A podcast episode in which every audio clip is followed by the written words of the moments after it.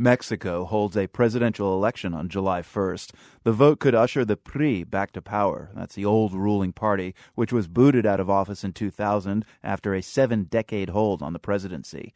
Most Mexicans are desperate for a change and fed up with a drug war that's left tens of thousands dead. The next big event in the campaign is a televised candidates debate on Sunday.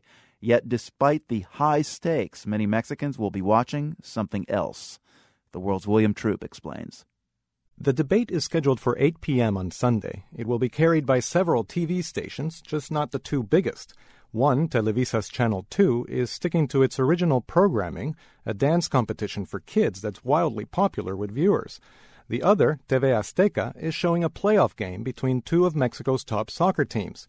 Election officials want the game rescheduled, but they're not declaring the debate a national priority, which could compel all TV stations to carry it. Instead, they've opted to ask politely.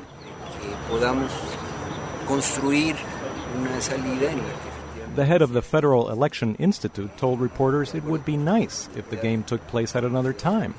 Well, that's not going to happen. The head of TV Azteca replied with a Twitter message. He said, If you want to see the debate, watch Channel 5. If you want soccer, watch Azteca. I'll show you the ratings later.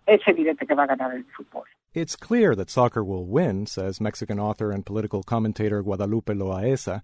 She says many Mexicans just aren't interested in what their politicians are saying anymore. We are so demoralized. We are so bruised emotionally that of course we need distractions. Of course we're up to here with politics. I asked my own husband if he was planning to watch the debate.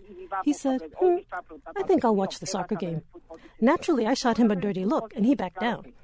But unfortunately, the TV executive is right. In the end, sports will always get more viewers than politics. Loaeza says that's a shame because the debate is an important moment in the presidential race. The frontrunner, the PRI's Enrique Peña Nieto, is a young, handsome career politician who's prone to gaffes when he speaks off the cuff. So the debate is a golden opportunity to see Peña Nieto under pressure, away from his pre-packaged campaign appearances. The fact that he's 20 points ahead in the polls tells you something, though.